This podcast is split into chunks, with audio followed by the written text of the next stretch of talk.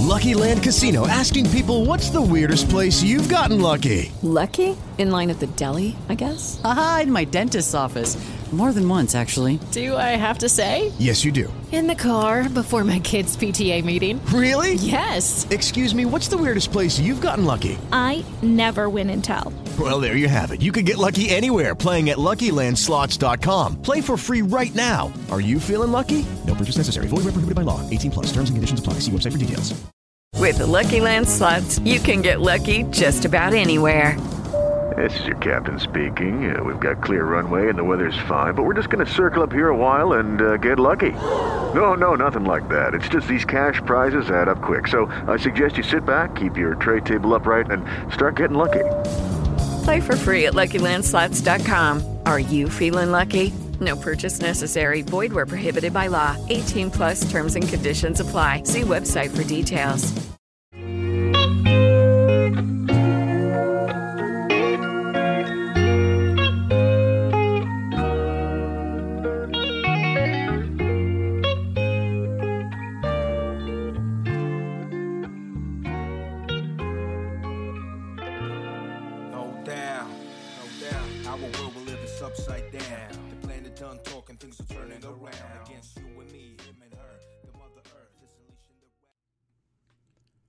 Hello, and welcome back to season six of the Referendum Podcast, brought to you by FinFlamSports.com with your host Big John and lead analyst Jesse J.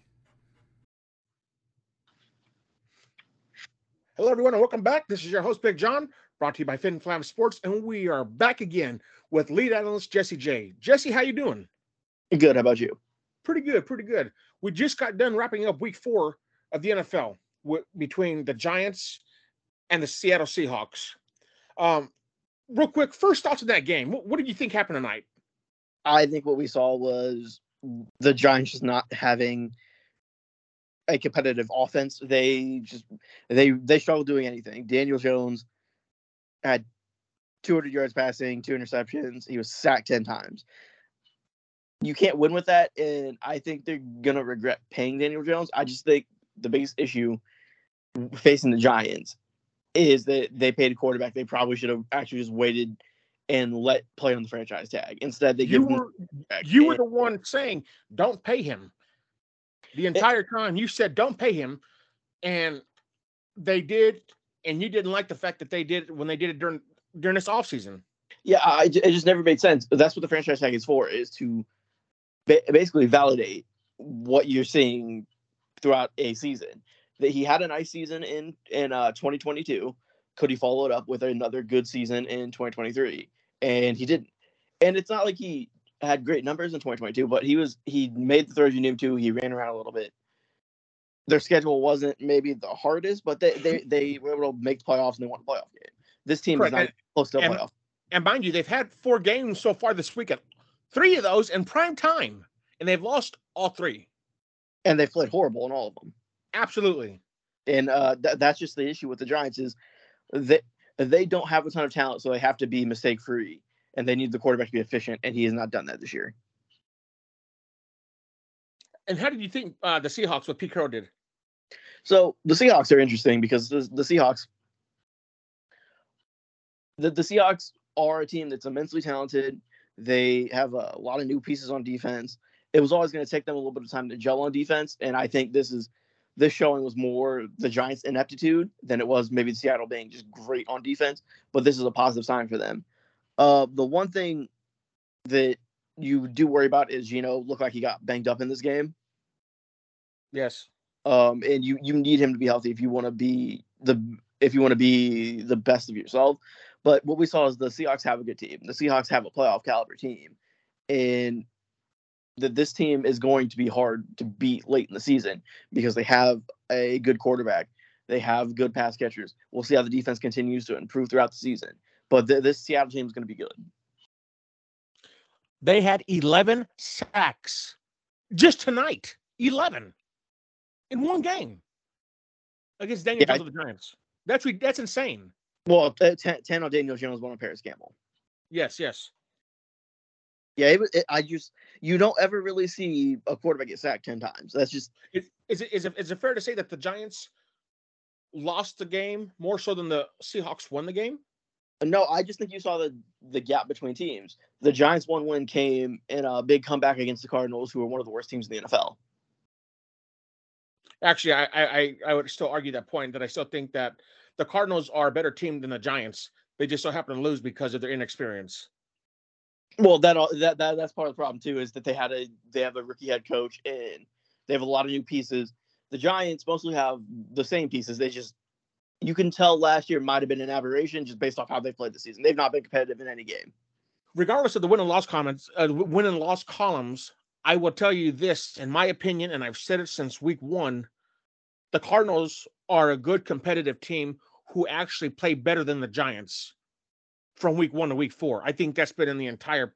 The proof is in the pudding. Whether whether they won or not, they've been more competitive in every single game that they've had than the Giants even came close to. I yeah, think, and the Cardinals, they they should have beaten the Giants, and they should they had a chance to beat the Commanders, and that's really all you're asking for from a team that doesn't have a ton of talent. And Giants is that people thought, well, maybe they could be a playoff team. NFC's not great, so maybe if they, even if they take a step back, they could be right there. But they clearly haven't. Their quarterback is a liability, and they don't seemingly have any way to fix it. Well, I mean, and I'm a huge Seahawks fan. You know, I love Pete Carroll um, and Geno Smith. But again, they got to work on their third down conversions. I think that hurt them a lot. The score could, could have been a lot higher. Um, but a W, a dub's a dub. But yeah, they went, I, they went three and twelve on third downs.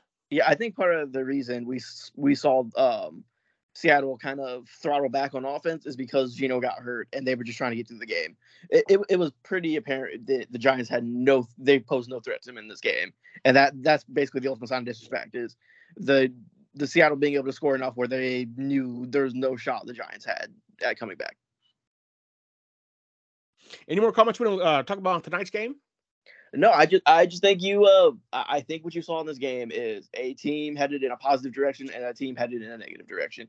That the Giants are going to if the Giants do have a top five pick or maybe a top ten pick, they, even though they just paid Daniel Jones, they might want to look at taking another quarterback. Okay, let's get into uh, some of the headlines heading into week four, heading into week five, or coming out of week heading into week four, coming out of week four, heading into week five. Um, did the how okay um how did the Colts do this week? Did they ever receive a trade offer for Jonathan Taylor? Is Tee Higgins out for the rest of the season? What injury did he sustain? How did Justin Herbert look this week? Um, more drama Chicago. Is Chase Claypool looking for looking to go to Kansas City to the Kansas City Chiefs? That and more. Um, real quick, let's break it down. Who shined, who thrived, and who failed? Recapping week four right now. Let's get it started, Jess. What you got? Who is your game of the week? My game of the week was the Eagles and the Commanders. I felt like that was the most well played game of the week. Uh, I think you, I think if you're a Commanders fan, you have to be thrilled by how how Sam Howell played. I felt like he he had a rough week against the Bills last week, but I, I think it was two things. You saw that the Eagles defense clearly isn't as good as they were last year. I didn't think the Eagles defense was great. I think they kind of beat up on a lot of bad quarterbacks last year, but they had a good rush and they could they they could at least do things pretty well. This year, I think you're seeing their defense has clearly taken a step back. And I, if you're the Commanders, though, you've got to be a little bit excited about what Eric Bieniemy has done with Sam Howell. Yeah, and I thought they were overrated last week. Um, uh, I mean, uh, last year. I'm sorry, the um, the defense for the Eagles. Yeah, I thought they were um, overrated myself. Um, regarding the Commanders, uh, obviously, just to let everyone know, I had COVID for a week and a half, so we didn't get to do last week's show. Coming to this week, this is the first, I didn't really watch any of the games. Um, so Jess has this is all his show. But just speaking on Eric Bieniemy, regardless of how what you say about Sam Howell, I don't think that offense has really been as powerful as it should have been with Bieniemy at the helm of the offense, with the exception of this week. They looked really strong. I don't even think that's necessarily fair because Bieniemy is dealing with a fifth what a fifth round quarterback who's basically a rookie. He's he, yeah he played one game last year, but he's learning a new offense this year. Um, it's the the the offense Bieniemy comes from is a demanding offense requires a quarterback to be able to control a lot of things. I think Howell really, other than the game against the Bills, three of the four games he's looked he's looked serviceable, and that's really all you can ask. That's all you can ask for him. I think this is this is the idea for Washington is be able to get the ball to guys like Terry McLaurin, get the ball to guys like Curtis Samuel, De- Dyami Brown, Jahan Dotson, spread the ball around, and how we saw him, he can run around a little bit. I think this is which what Eric Bieniemy ideally wants out of the Commanders' offense. It's just it's taking a little bit of time to get there because they have such a young quarterback. He's also not maybe the most talented prospect, and I, I think we're saying Eric Bieniemy have to kind of adjust on the fly with him.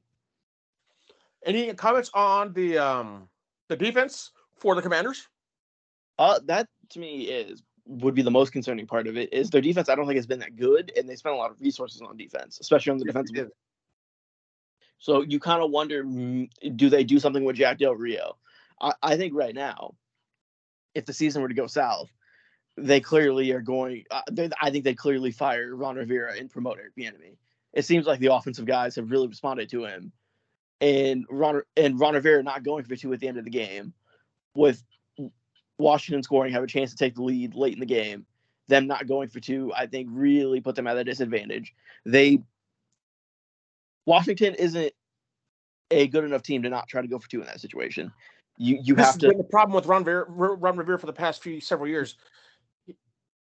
You had He you had a can, team he, can, he, he can keep his mindset in the game, but he cannot go above and beyond to make sure he wins a game. you you scored with no time left. You have to go you have to go for the win. Instead Yes. of OT, you have one play to win the game. If you Yep. make it, you win. If you don't, you lose. But I I'd rather the play come down to one.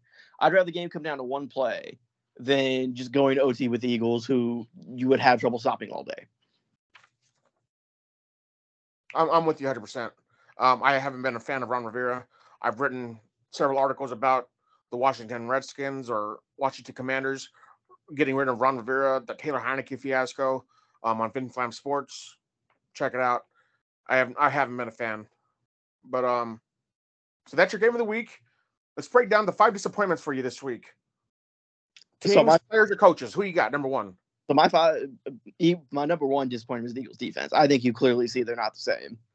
Uh, they they they've let teams move the ball on them, and you can, if you have any type of offensive line, you can throw the ball all over the Eagles. Their their defensive backs are older and they're not particularly fast. They're going to definitely be a concern going into the later part of the season. I just I think they're clearly not the same on their defense, and they beat up on bad quarterbacks last year, but I still think okay, you you could rely on them having a veteran secondary and a really powerful pass rush, and I don't really think they have either. I think their pass rush is good. I don't think it's as good as last year, and their secondary they do look older and slower there. Well, to me, their their, their biggest challenge comes up this week against uh, the Los Angeles Rams. Um, you have a strong offense, and you have a solid defense. With And the, and the one week the one weakness you would say on the Rams is o- offensive line. So this is going to be a test for the Rams O line and a Yeah. test to see how good the Eagles pass rush really is. yes, and Matthew Stafford is still throwing dimes, and they had a, a great turnaround with um that win last week. So he did what he was supposed to. People have been sleeping on them. I don't know why, but um Matthew Stafford's playing at a, at a, at a great level, regardless if he throws an interception or so. It happens, but he's been playing at a consistent, strong level since week one. Um, this is going to be their biggest test. Is that defense good enough to step up to make sure Matthew Stafford can't throw that ball? If they can't, the game's going to be over quick. Hello, it is Ryan, and we could all use an extra bright spot in our day, couldn't we? Just to make up for things like sitting in traffic, doing the dishes, counting your steps, you know, all the mundane stuff. That is why I'm such a big fan of Chumba Casino. Chumba Casino has all your favorite social casino style games that you can play for free anytime, anywhere with daily bonuses. That should brighten your day a little. Actually, a lot. So sign up now at chumbacasino.com. That's chumbacasino.com. No purchase necessary. VGW Group. Void were prohibited by law. See terms and conditions. 18 plus. Judy was boring. Hello. Then Judy discovered ChumbaCasino.com. It's my little escape. Now Judy's the life of the party. Oh, baby, Mama's bringing home the bacon. Whoa, take it easy, Judy. The Chumba life is for everybody. So go to ChumbaCasino.com and play over 100 casino style games. Join today and play for free for your chance to redeem some serious prizes. ChumbaCasino.com. No purchase necessary. Void where prohibited by law. 18 plus terms and conditions apply. See website for details. Who's your number two, Jess? The Dolphins defense, they were really bad. They they they the first couple weeks they kind of feasted on some bad quarterbacks and beating up on bad teams, and then they played the Bills and they got smacked. Um, I think the biggest issue I have with the Dolphins is that they've invested a lot in their pass rush, and seemingly all those guys are banged up. Bradley Chubb hasn't been overly effective. Uh, Jaelan Phillips, their best pass rusher, he's hurt right now. It, and you you look at it, they had Week One versus the Chargers. We know the Chargers. We know the Chargers have a pretty good offense, but and their defense isn't that good. So they beat up on the Chargers. They beat the Patriots. They beat the. They just absolutely destroy the Broncos. And then the first real team they play, they lay an entire a huge goose egg. Um, they, they, they were overhyped heading in heading into week four or what? Or were they appropriately hyped considering the teams that they beat? They're supposed to beat. I think their offense will still be good, and I think to be able to put up points. I do worry about the defense in games though, because I I don't think Tua is a level quarterback where he can consistently go thirty and forty points a game, and I think you're going to need your defense to be better, and you need to lean on them at times. And that, that, that that's just that's going to be the flaw with the Dolphins is I think they have a really good offense that'll put up pretty good numbers, especially against bad teams. But when they play good teams, can you can you win a game that's 24 to 20 or 27 23? I mean, Tua played good. He had he went 25 for 35, 282 yards, one touchdown, and one interceptions, but that's I mean, it's the touchdowns that that didn't measure up to Josh Allen, who went 21 for 25, 320, and four touchdowns it felt like to uh did it felt like something happened with and the Bills were able to adjust basically after the first two drives. The Dolphins, most of their success came in the first two drives. And then after that it became it became a slog for them, which is confusing because they ran the ball pretty well. And I it just if it, it feels like they need to rely a little bit more on the run. I know they got down, but you need to rely a little bit more on the run. Their defense also just can't let the Bills hold the ball as much as they did. I mean, well, 21 to 25, 320, four touchdowns. They ran the ball 29. It's not like they ran the ball great either. It's just if if you if you're Miami, you got to get more out of your defense. You've invested too many assets in it for them to be that bad. What happened to Tyreek? Looked like he took a little shot on the knee. Maybe took a helmet to the knee. Uh, he'll probably. I think he'll probably. Be, it doesn't seem like he's going to be too serious, but maybe maybe he misses a week just because you don't know how bad the bruise is, or if they want to play him with the bruise. They play the Giants next week. So you you wonder if they just sit him just to make sure he's healthy. Gotcha. They Tua was sacked four times. Um, is Von Miller back? He's uh, he's coming back in the next couple weeks. He's starting to practice, so you, you expect him to return in the next couple weeks. Okay. Yeah, they. You figure you had probably the two front runners for MVP can, with Tua and Tyreek heading into this game. Now, I have heard nothing about them the entire day, besides the fact that they lost. Well, no, MVP, was, no MVP talk at all. This was a real test for the Dolphins. It's it's one thing to beat the Chargers, who have their problems and are probably going to fire their coach at the end of the season. The Patriots, who look completely lost offensively. And and then the Broncos who if they hadn't just hired their coach, I'd be telling you they're probably going to fire him at the end of the season. So right, this was this was a real test, but it it it is it is still early in the season. I wouldn't panic about it too much, but it's something to take note of. And your number three disappointment? Matt Eberflus from the Chicago Bears, head coach. Oh man, they get up. Justin Fields is rolling okay, so they have they have a turnover. Russ was able to bring him back. The game is tied, and then late in the game, you have a choice: fourth and one. Do you go for it, try to get the first down, run the timeout, and maybe even score a touchdown? Take control of the game, I, because they still might have kicked a field goal, and the Broncos might have had a chance to respond. But Mm-hmm. they had a decision late in that game. Do you go for it or do you take take points, kick the field goal? Their play on fourth and one was a shotgun run play, which I think is the worst play in the NFL and college football. I would get rid of it. It is it is terrible, and teams continue to run it instead of just running the quarterback sneak or trying to run power up the middle. I, I don't understand what Chicago was doing on that play, and I and that's why he's on my disappointments list. Is I feel like that game was firmly in control of the Bears, and then started spiral. And he's not the type of coach that can bail you out. He he. Well, I told you, who- I told you who they bring, who they bring in to, to, to coach him. But I mean, otherwise, who's the who's the interim coach that they that they choose if they were to fire him tomorrow? they don't have anybody on their staff. I, I can't see anyone on their staff who is a who is a experienced head coach. I mean, you, at this point, you'd almost want to see if Lovie Smith would come back for half a season, right? Or you know, the last twelve games of the season, because I I don't see anyone on this coaching staff who I would be trusting to give a interim head coaching title to. And and and that's just the Bears just they had a spot to it looked like this game was going to be a game where they got right and then it just spiraled and they weren't able to stop it. And that's got to be tough on a young quarterback like Justin Fields. He played really well but the he had one turnover the big fumble gets turned for a touchdown. Late in the game he gets he gets the trust from the offense gets the trust from his head coach but instead of having them run the ball with Fields who is their best running threat they run up the middle and don't get it and they lose the game it just nothing about what the Bears did in that last ending sequence made sense at all. No, it didn't. Um, and I, I see, like I said, I didn't watch any of the games really, and probably well, basically none, um, except for the few highlights. But um, from what I saw in the highlights, it looked really bad. And the person I told you several weeks ago that they should hire, who's five and zero right now at Michigan, is John Harbaugh.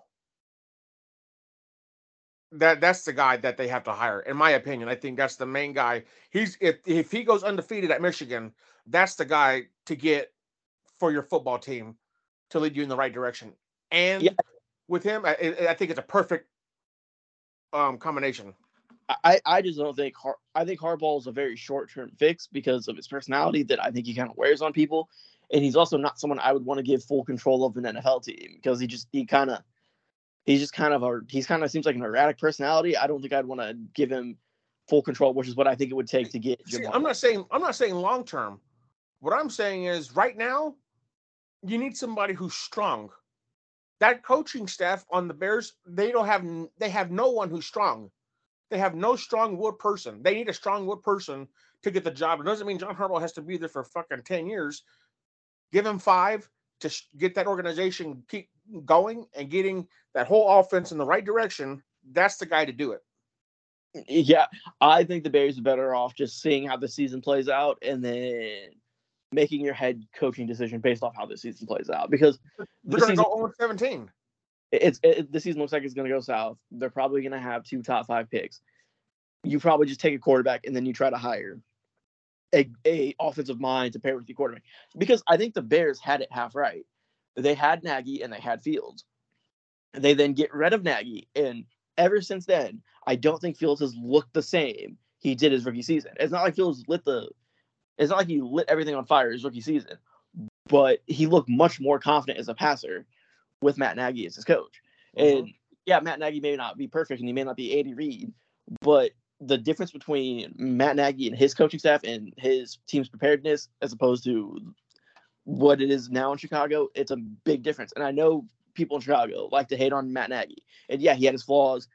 He had his issues with play calling. Their It's better than what they have now. Their offense never seemed to click.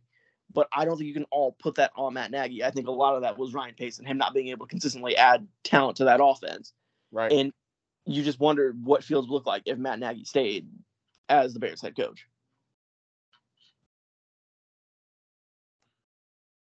The other guy I would say, I don't know if it's possible. Um, I was just thinking about this about for about 30 seconds. If they can somehow do a trade for Justin Fields to Pittsburgh, I think that would be pretty interesting. And have Mike Tomlin coach him. Yeah, I mean Kenny Pickett has really struggled, and I mean, is, is that? A, I mean, you're the guy who knows I- all that stuff contractually. Is that a possible thing for that to happen? I can't see the Steelers giving up on a first round pick that quick with Kenny Pickett. I just I can't see it. That it would. I think it'd make a lot of sense because they have a. The Steelers have the pieces offensively to be good. They just don't.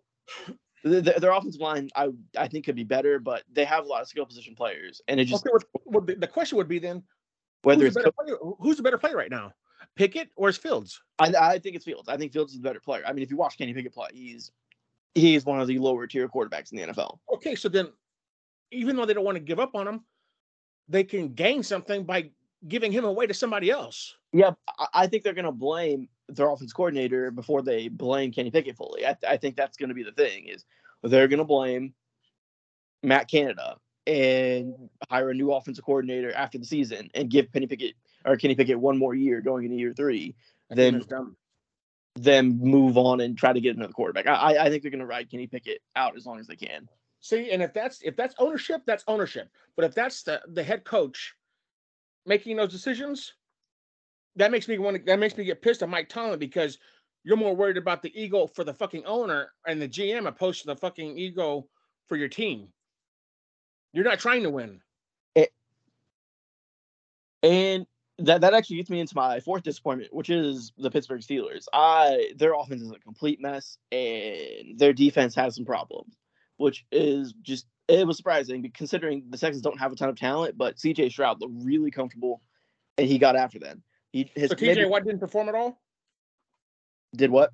TJ Watt did not perform at all like he's been for since week one. Well, I, I just think the Steelers rely too much on on TJ Watt. If he's not making, if he's not creating explosive plays for, for on the defense for the offense, their offense is basically worthless. I just the the Steelers are probably the, one of the more dis, uh, disappointing teams this season. They have really high expectations, especially, and I know you, I know personally for me, I don't consider preseason to be that much of a barometer, but people thought, man, the Steelers might be one of those teams competing Yes. uh, with the Chiefs, with going to the season, the Bengals and the Bills, and they're not even close to that. CJ Stroud didn't have a big completion percentage day, but 16 out of 30, 306 yards, two touchdowns for a rookie quarterback. He didn't get sacked. Th- they absolutely torched the Steelers defense with a limited receiving core and limited weapons for CJ, for CJ Stroud. And now they're oh, and now they're two and two, right? Uh, yeah, Texas are two and two. They're they've been one of the surprise teams so far. At least in my opinion. They they've they look like they have a quarterback. And it looks like with Will Anderson, he he might end up being a really dynamic uh dynamic pass rusher. So you got to be pretty excited about that. But going get back to finish up with the Steelers, I just think this is a team in a the, they're completely in a mess. They're probably going to get rid of their offense coordinator. They're probably going to bring someone else in, and they're probably going to roll with Pickett one more year. But I, I we'll see if it's just play calling with Pickett and coaching. I, I I tend to think he was an older prospect coming out, and Okay, round two. Name something that's not boring. A laundry?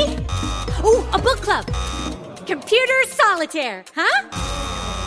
Ah, sorry, we were looking for Chumba Casino. That's right. ChumbaCasino.com has over 100 casino style games. Join today and play for free for your chance to redeem some serious prizes. ChumbaCasino.com. No purchase necessary. Void where prohibited by law. 18 plus terms and conditions apply. See website for details. Lucky Land Casino asking people what's the weirdest place you've gotten lucky? Lucky? In line at the deli, I guess? Aha, in my dentist's office.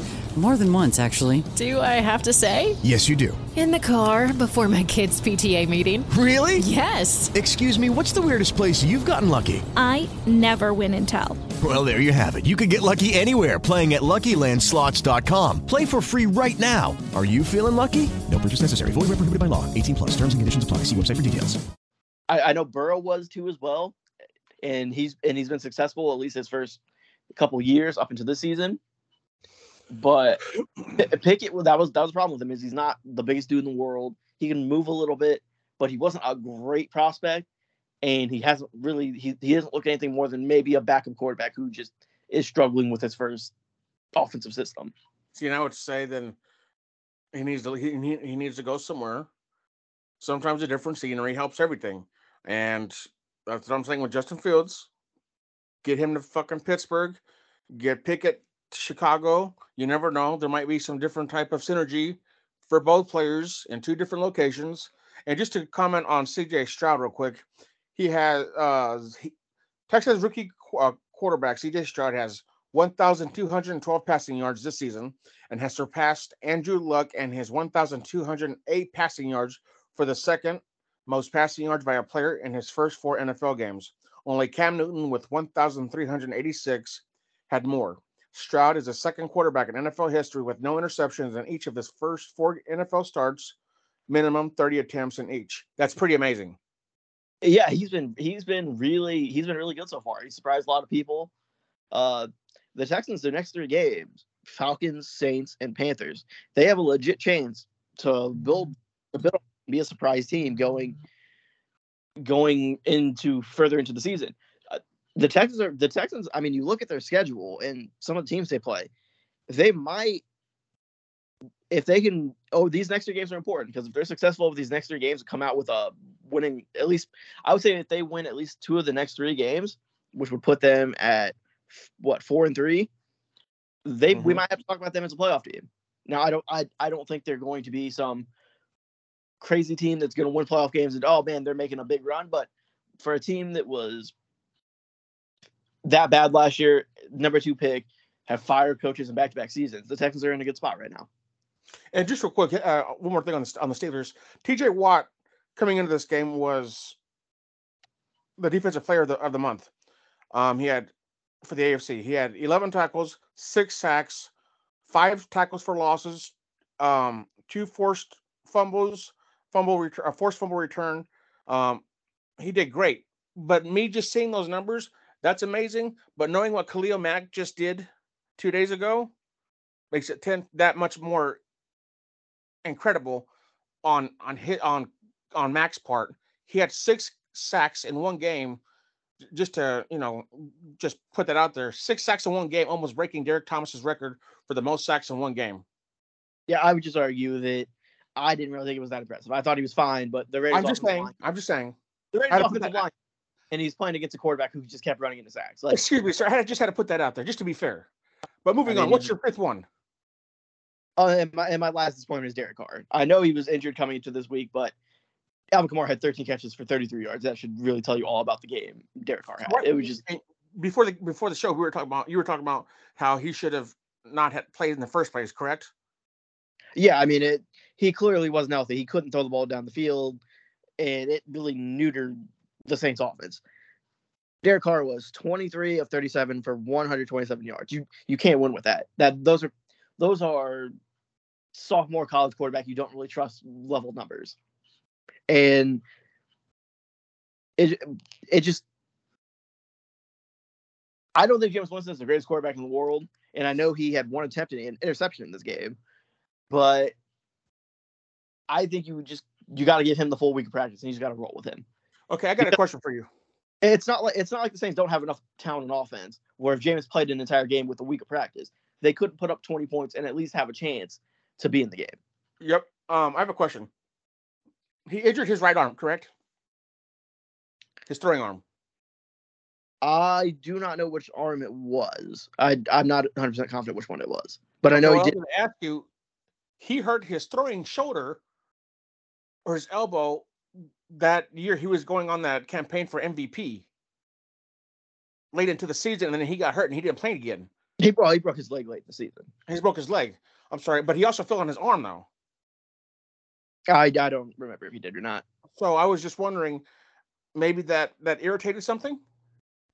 I- I don't know. I think when it comes to Derek Carr, that's just kind of what he is. Is he's he's going to throw a lot of short passes. He'll take some shots deep, but w- Derek Carr, if if Derek Carr doesn't have the protection, he's not going to throw the ball down the field. He's not one of these quarterbacks that is going to take shots down the field if he doesn't see it.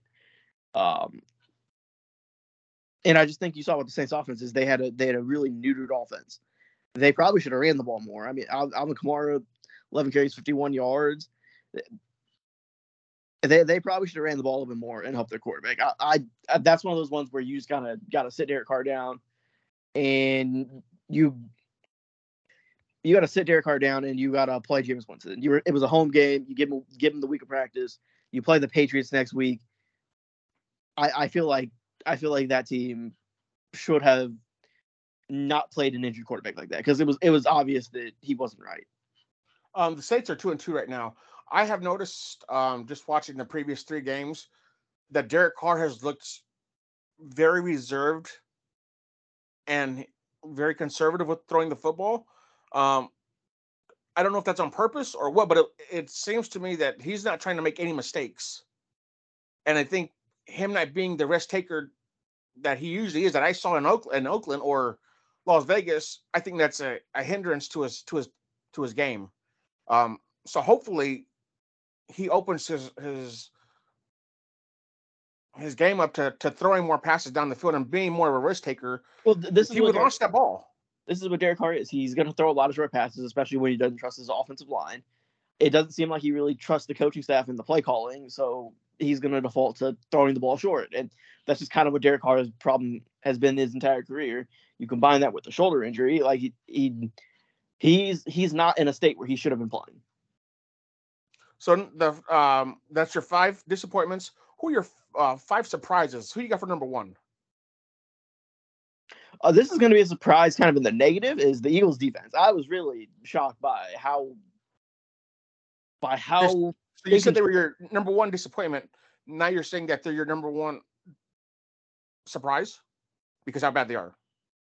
Yeah, just because. Well, it's just how they played. It was how in control Sam Howell looked as a young quarterback. I just, I, I, to me, it was really one of those things where I knew their defense wasn't that great, but that that that was one of those games that should give you it should give you concern if you're an Eagles fan, because if Sam Howell's doing that to your defense, what is Dak Prescott going to do to your defense? What are some of these better offenses in the NFC going to do to your defense? Yes. And it, it just it surprised me by how they they had almost no resistance late in the game. How Howell just was able to drive down the field on them, and it just it, it surprised me by how almost punchless they looked on defense. That's fair. That's fair. Um, My surprise, Anthony Richardson. Uh, I thought he played really well. They the number two. Yes, my number two surprise. Uh, they got down to the Rams, uh, but he was able to turn around. They came back, got it to o- overtime. They lose the game, but I think what you saw with Anthony Richardson is that the traits are there, the physical ability is there, and that second half he was really, really, really, really good. And that's why you take a quarterback like Anthony Richardson. Maybe not fully polished yet, but he's got all the physical tools to be a top five quarterback in the NFL. True, but he's still taking stupid hits. That, he's you can't do that. You, He's you still can't- taking stupid hits. I did see some highlights about what he was doing, and I'm like, oh my god, the kid's gonna hurt himself.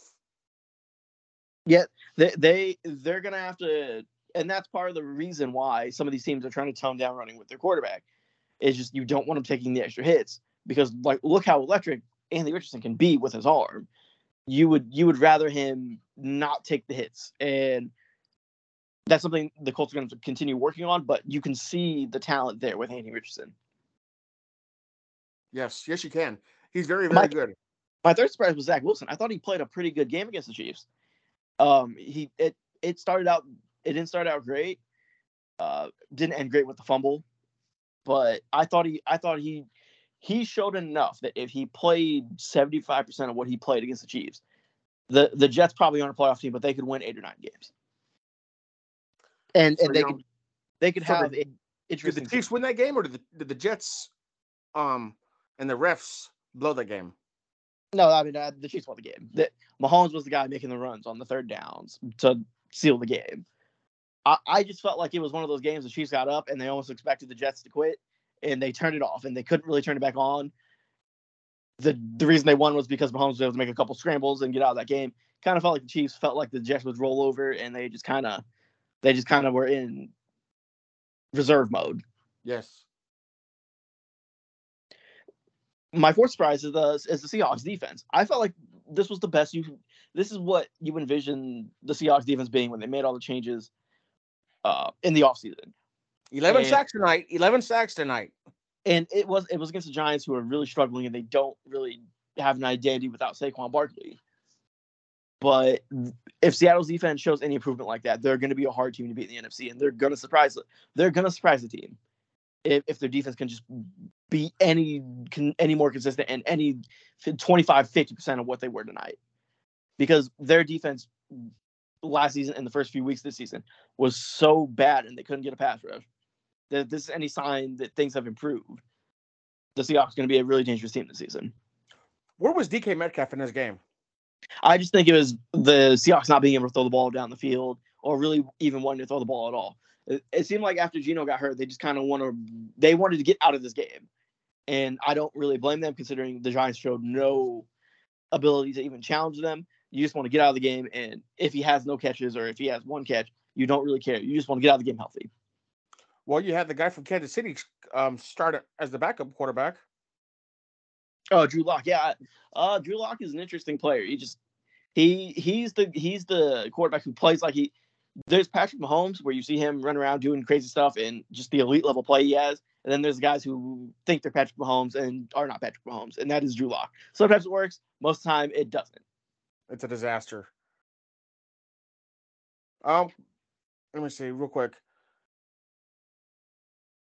And real quick, I what is going on with Darren Waller? Is this back that fucked up where he can't play right, or is just Daniel Jones that bad where he can't get that ball to him?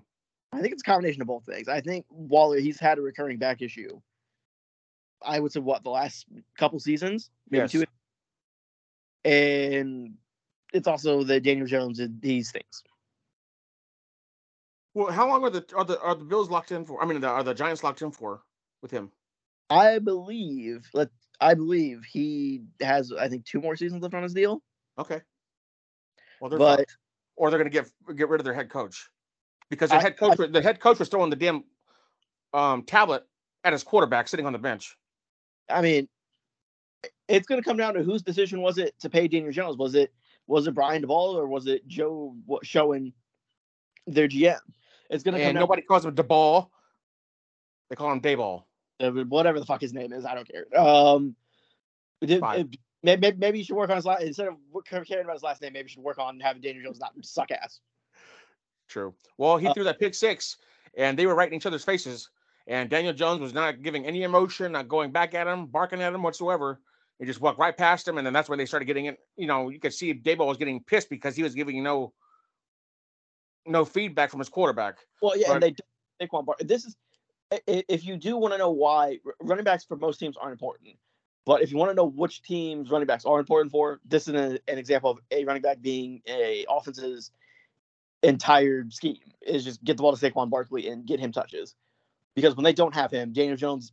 That that was basically the argument for not paying Daniel Jones is that Saquon, if you take him away, Daniel Jones basically does nothing well.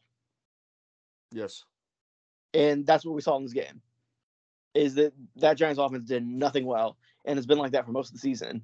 Well, Brian Daboll is a, he's an it- offensive he's offensive minded head coach. It's his decision to realize what should be happening. So is he the problem? I think I, I think he's a good offensive coach. I think he's a I think he has the ability to be a good head coach. I just think paying Daniel Jones was such a big mistake.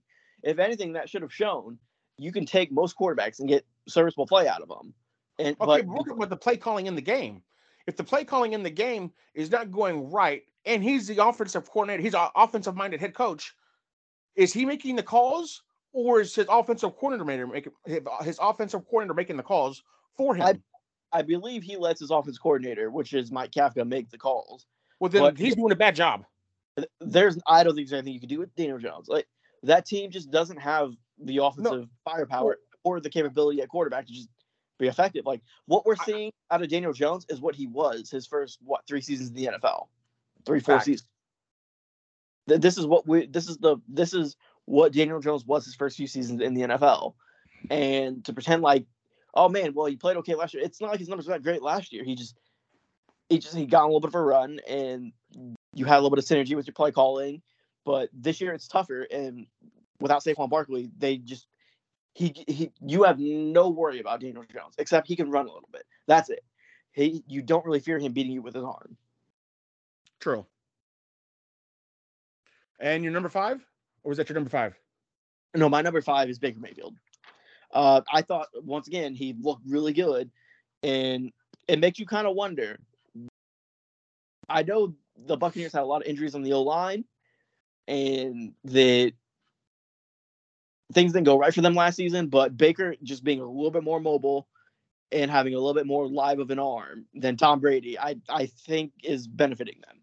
And that's not the, I mean that that's not that's not a shit on Tom Brady, but I mean I it's clearly looking like Tom Brady was part of the problem last year. That him not being maybe fully committed and him being 45 years old was a problem. I don't Because think the age had anything to do with it. I think Baker looks the field shit had something to do with it more so than anything else. did what? Off the field, And that, that maybe that's what it was, but I mean what you're saying is a focused, healthy Baker Mayfield. and the you're Bucs- right. The Bucs look like they might be a playoff team. They Well, look what like happened to Mike Evans? the He, Bucs. he, he, he did he did horrible. The the Bucs look like they might be the team we thought that maybe, or at least you thought the Saints could be.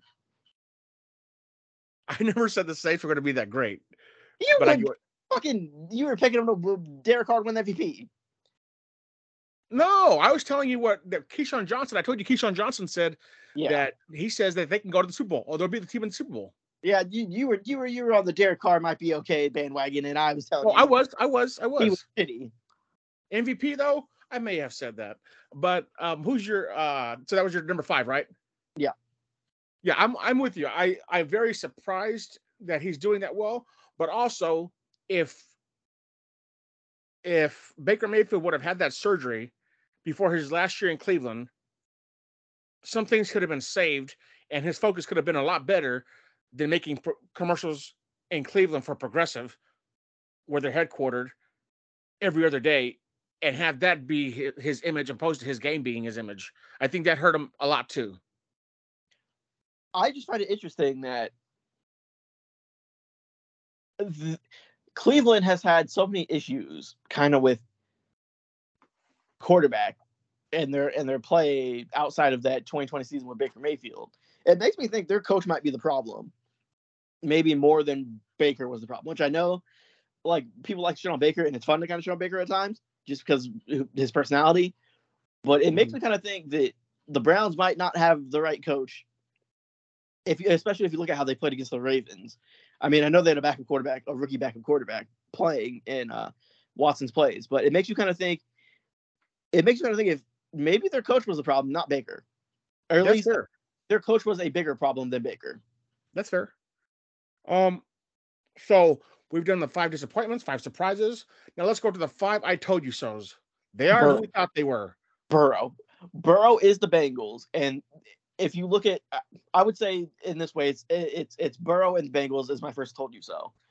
The Bengals have no faith that they can win any game if Burrow's not playing, and Zac basically is basically Zac Taylor is basically telling you that by them continuing to trot Burrow out there, who's clearly either not healthy or not right, or and or both. And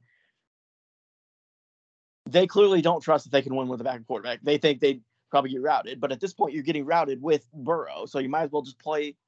You might as well play the backup quarterback, get your quarterback healthy, and if you're out of it, you're out of it. And if you need to rest Burrow the entire season and just throw the season away, get a high pick and get a left tackle or something, do that. But what they're Do doing they, right do they do they oh, do they even try to get another quarterback? no, I don't. I don't think they would. What what they're Well, doing? He, he what would miss. He would miss two seasons out of five years. I mean, he missed half a season in his rookie year. He missed Oh, half. A, come on.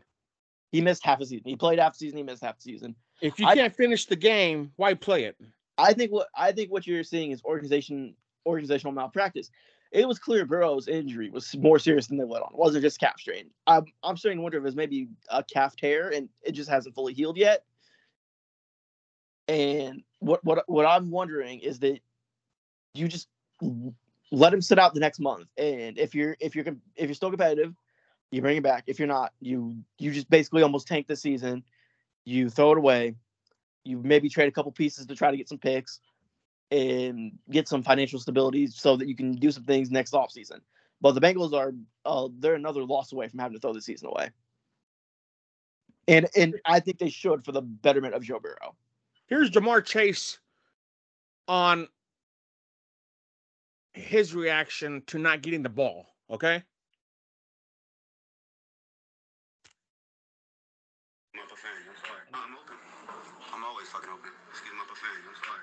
So he believes that he could win the game if you give him the ball. You're saying there's nobody on that team that believes they can win that win that game without Joe Burrow. The the Bengal the Bengals would have the Bengals the way they are coaching and the way they are handling the situation would lead me to believe they think whoever they are going to put in there at backup quarterback isn't going to be good enough to get them the ball. That Burrow, even an injured Burrow, is still their best option. And if this, and if he if he's their best option, I don't want to see their I would want to see the backup quarterback. But for the betterment of Burrow, they probably should play him. AJ McCarron. I mean, they, they they gotta they have to do something because what they're doing isn't working. And you're and you the more you keep putting Burrow out there and exposing him to hits and just wear and tear, I can guarantee you, I don't the feel like that- quarterbacks that are backing up Joe Burrow do not have, or probably most of the backup quarterbacks in the NFL do not have and have not played at a higher level than AJ McCarron in the past nine months. That's a fact. I mean, with the exception of Taylor Heinicke. I, I don't even know who most of their backups are. I think their backup is maybe Jake Browning. I don't think he's ever played in the NFL before. I mean, at that at this point, your best option is probably just to play AJ McCarron because he has a little bit of an NFL experience, and he's probably thrown the ball in meaningful games more recently than I, I know he didn't play in the preseason, but you're they're, Yes, they're no. probably AJ McCarron. Yeah. I mean, that- that'd be, I mean, if you're trying to protect Joe Burrow and, and save him, why not have AJ play a few games to give Joe Burrow some rest on his leg and let his fucking calf heal? Well, th- they played the Cardinals next week, and I don't think the Cardinals are an automatic W for them. I mean, No. It wouldn't shock me if the Cardinals are favored going into that game. Right, right now, since he's a three point favorite, I mean, if you're looking for a underdog pick, the Cardinals winning that game would not would not surprise me at all. If you're the Bengals, you play the Cardinals, the the Seahawks, and the 49ers in your next three games. You have a bye week after the Seattle game before you play the 49ers, but that's your season. Those three games are your season. The question is, are you going to try to get your quarterback healthy, or are you going to have him tough through it, and you hope he doesn't get hurt? And then if you're one in at that point, if you're one and six, you just sit Burrow and let him get healthy, and you just you take the L on the season. And they're just they're in a they're in a tough spot, but I think it's better just to take the L on the season, get the high pick, get an offensive lineman, and then maybe trade a couple pieces off the team to try to get more picks, to try to to try to remake the team the team's talent. Well, that was one of the things that the the Bengals were one of the focuses on the on the my lead in for the for the show is if T, if where is it at? Is Tee Higgins out for the rest of the season? I know he sustained a rib injury, yeah, but it didn't seem like. Go ahead. Oh, he, it doesn't seem like he's going to be out that long, or at least he thinks he's going to be out that long. But when it comes to a rib issue, it can be a, re- a reoccurring thing if it doesn't heal right. So my guess is he'll probably miss a week and then be back. Uh, if you look at it, they have two games before the bye week. If they can get him through two, if they can get him a, a week of rest versus the Cardinals, and then you play him versus the Seahawks, you go into the bye week. I think he probably should be fine. But it once again, the Bengals are in a spot where it's probably better to rest Tee Higgins, but because they're still trying to win, they probably don't, and it could be an injury that gets worse if he plays and gets hurt again. Yes. Um, and in that division, you have uh David um Ojabo Ojabo. Oh yeah, from the Ravens. Yeah, who's possibly out for the rest of the year. That if you actually do sit AJ McCarron and the the Ravens defense can't step up, that might be beneficial for you long term. Is all I'm saying. I, I just think the Bengals are in a tough spot because there, there- there's two things you know. It's the the Ravens have a pretty good team, and when Lamar is healthy, they're going to be a solid team. They already have lost the game to the Browns, and if Deshaun's if Deshaun's somewhat healthy, they're probably going to be able to get around nine or ten wins. Any thoughts on Carl Van Noy? Uh, he's a he's a veteran player. You like him. He's a nice he's a nice utility player. Do you think um he can keep that that Baltimore defense bolstered up?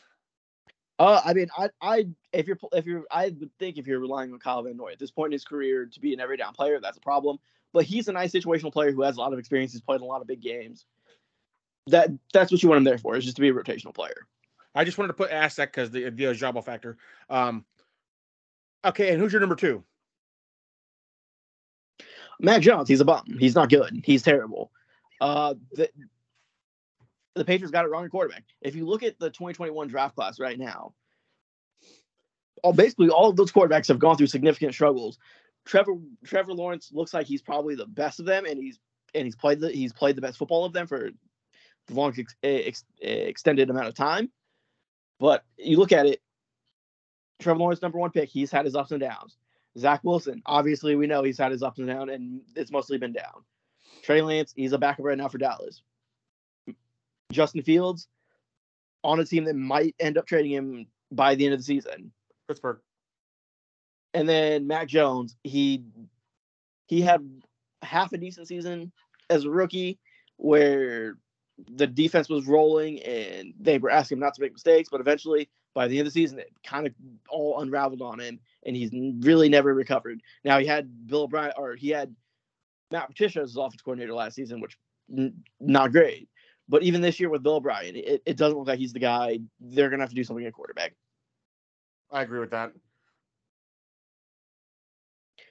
My third told you so. Josh McDaniels, he's an idiot. Just fire him. I read an article recently. It got a lot of clicks. Fired Josh McDaniels yesterday. Bring back Chucky.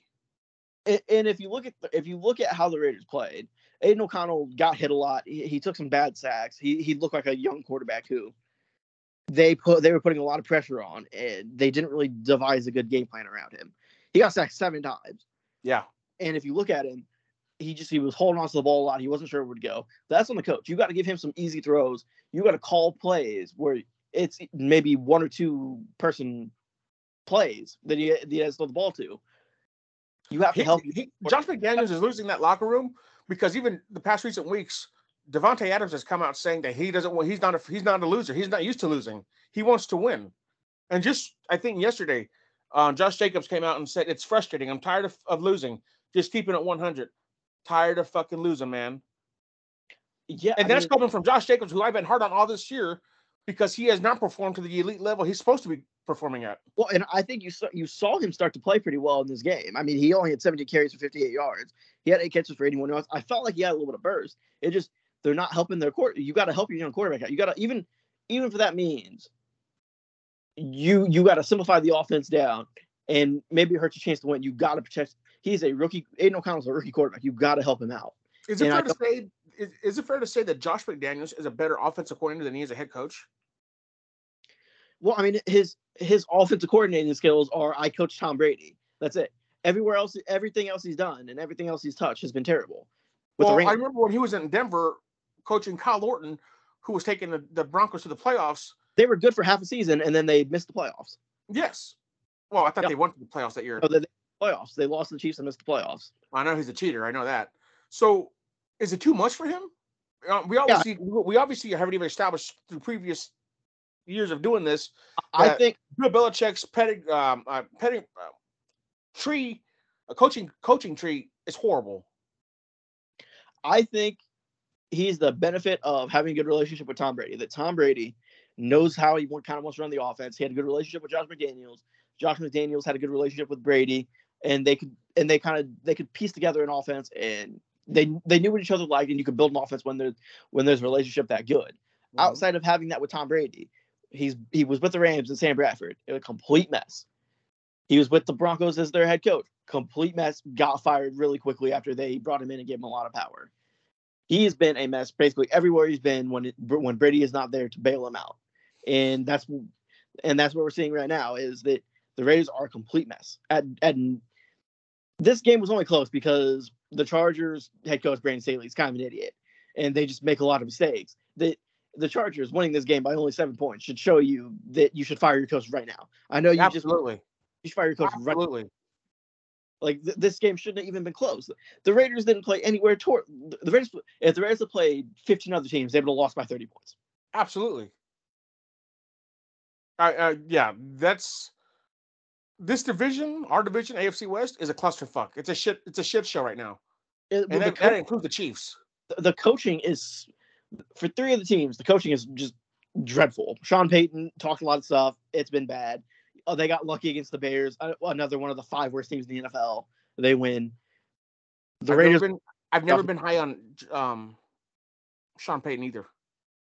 and then and then you have the Chargers, who clearly, when they when they're gonna play good teams, and teams with uh, uh, good opposing quarterbacks, they're gonna lose those games. They, okay, you're beating up on the Raiders, you beat up on the Vikings, whatever. When you play teams like the Chiefs, when you play teams like the Bills, when you, when you play these better teams, you play team even a team like the Dolphins, you're going to lose those games. Yes. Like I'm at I'm at the point where I don't really like people talk. Oh, look at how good Herbert his numbers were. Herbert, like, oh, look how good his numbers were this week or this week, or oh man, it, it it's this guy's fault or that guy's fault or this guy's hurt. It's like Herbert kind of is what he is. We all know what the Chargers are. It just because Herbert has had some big numbers, people don't want to admit the fact that like this team is really average and their coaching's bad and they're just a complete mess. They need to just kind of hit reset, and then people are going to continue to talk themselves into the Chargers when they absolutely should be arguing to just kind of blow the team up. And you can keep Herbert. Obviously, you've paid him, but you you, you got to hit a re, you got to hit reset on this team. This team just at best they're a fringe playoff team that'll probably lose in the playoffs in a weird way. And Justin Herbert did indeed sustain a broken middle finger on his uh, non-throwing hand on Sunday against the Las Vegas Raiders after coming into contact with Raiders lineman Maxx uh, Crosby's face mask. And and, and, th- and that's just Herbert will probably be fine, but it's just it's just with the with the Chargers, it's a comedy of errors. Austin Ekeler gets hurt, Mike Williams gets hurt, they they uh, Bosa's hurt. Like they just they're not a team that I think can, can consistently win games because I think their coaching puts them at a disadvantage. Yeah, you can beat teams like the Vikings. You can beat teams like the Raiders. They play the Cowboys next week. Does anybody think they're going to beat the Cow- now? I mean, I know the Cowboys lost to the Cardinals, but I think the Cardinals have actually shown their coaching might be okay. Their their coaching might be okay. Um, they play the Cowboys and the Chiefs back to back. That's going to be those are two tough games.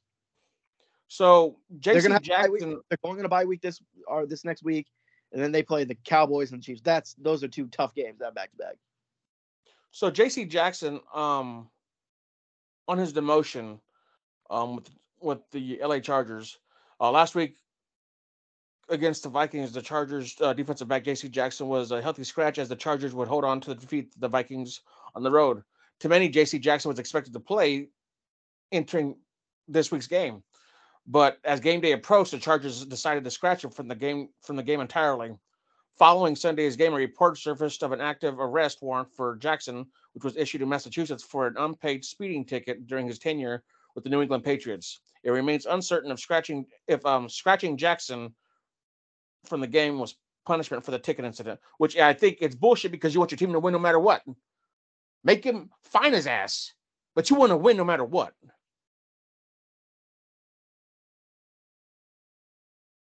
That's just my opinion. Yeah. And then my fourth, my fourth told you so was the Chargers, and they're still the Chargers.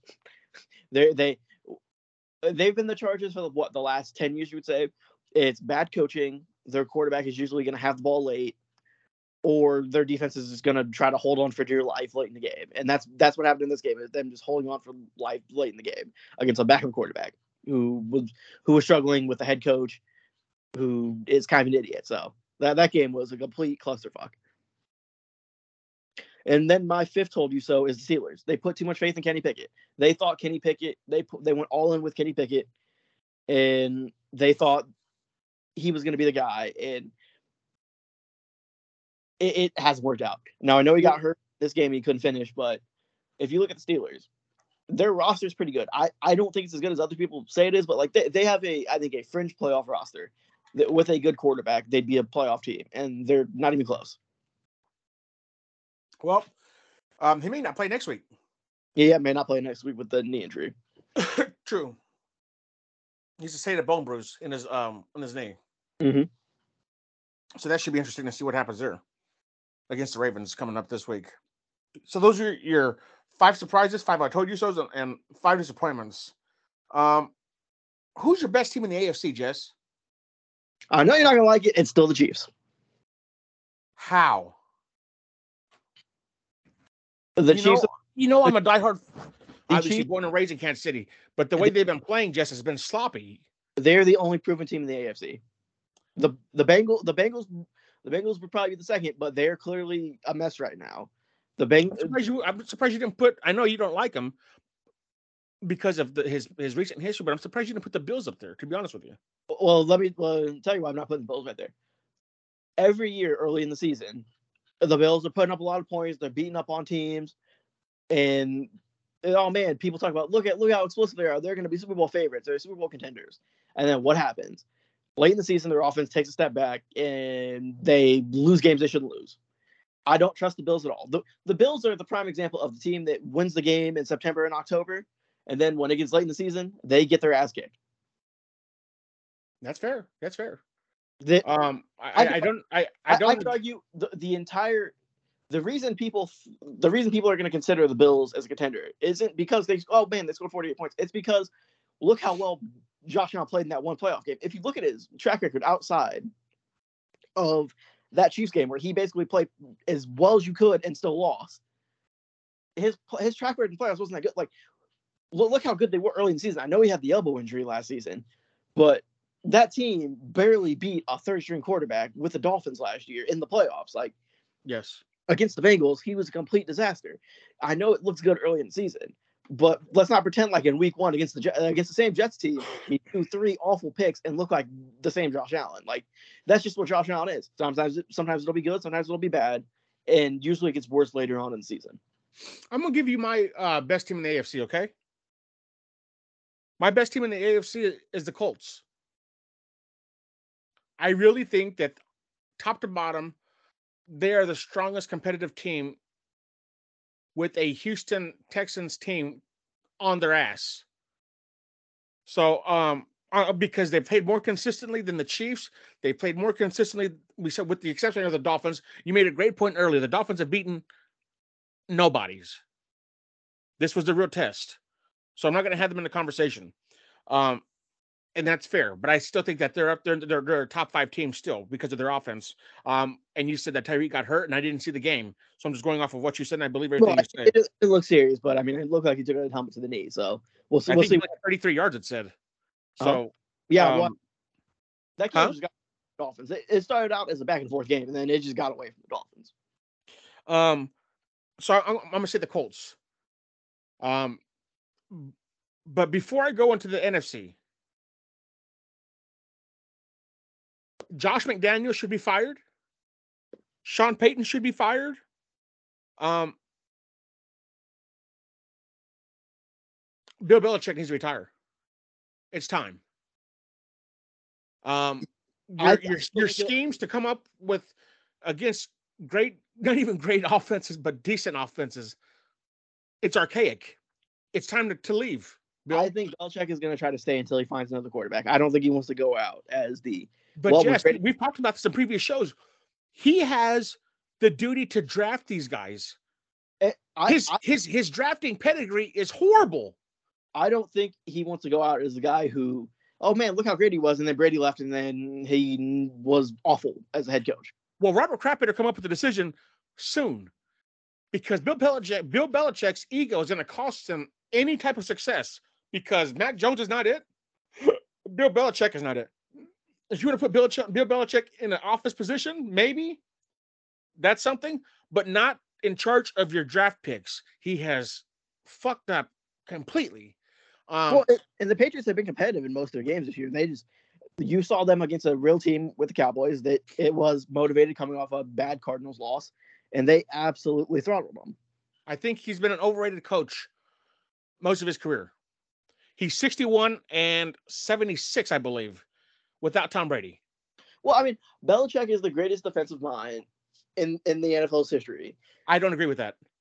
I'm going to go with Bill Parcells because I saw, I saw it. He invented himself over the course of 20 years. Up until this game, the Patriots defense had been fine. The problem is their offense is just a complete disaster, and they keep trying it with Mac Jones, and it just, it's just not working. But if you look at it, they won three Super Bowls with Brady kind of being just a game manager, and the NFL was completely different back then when you could That's win fair. Playing defense and run game. And then they won three more with Brady later, and when it was mainly Brady kind of being the catalyst. Two in two of the three, it was just Brady bleeding late game drives, and then you look at the last one versus the Rams. They just the Rams they couldn't match up with their coaching, and The Rams were horrible.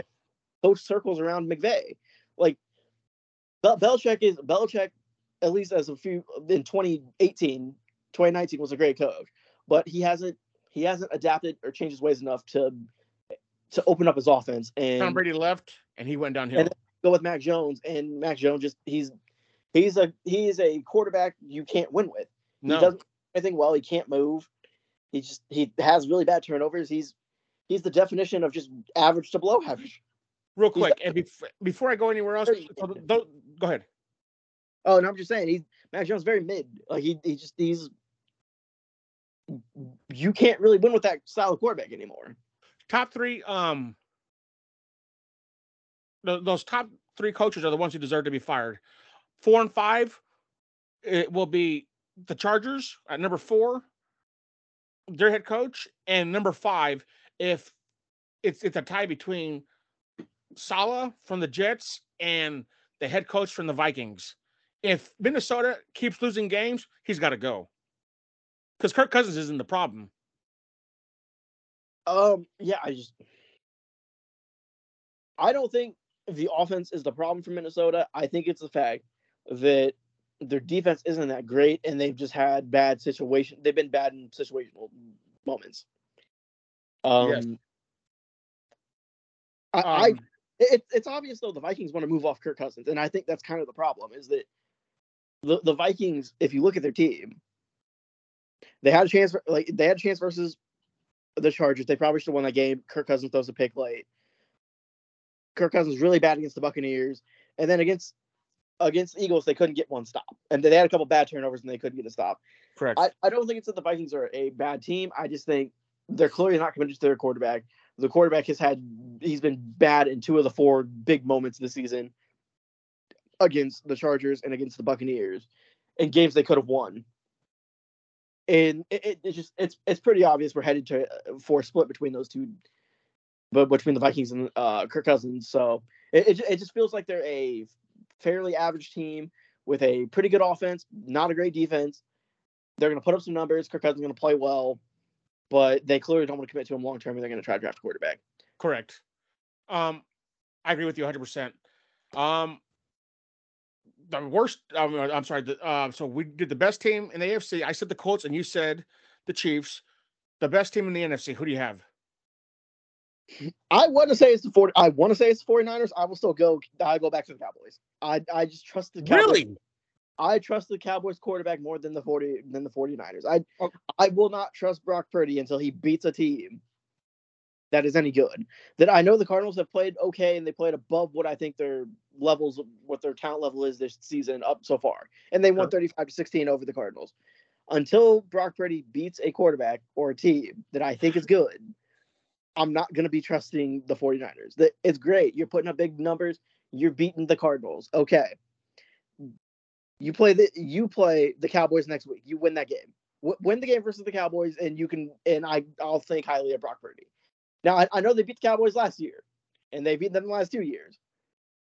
But I like I feel like you're going to get a really motivated Cowboys team because okay, if, if, if this is your logic, if the Cowboys don't win this game, they're on they're out of the contend. Like they're not going to win the Super Bowl this year.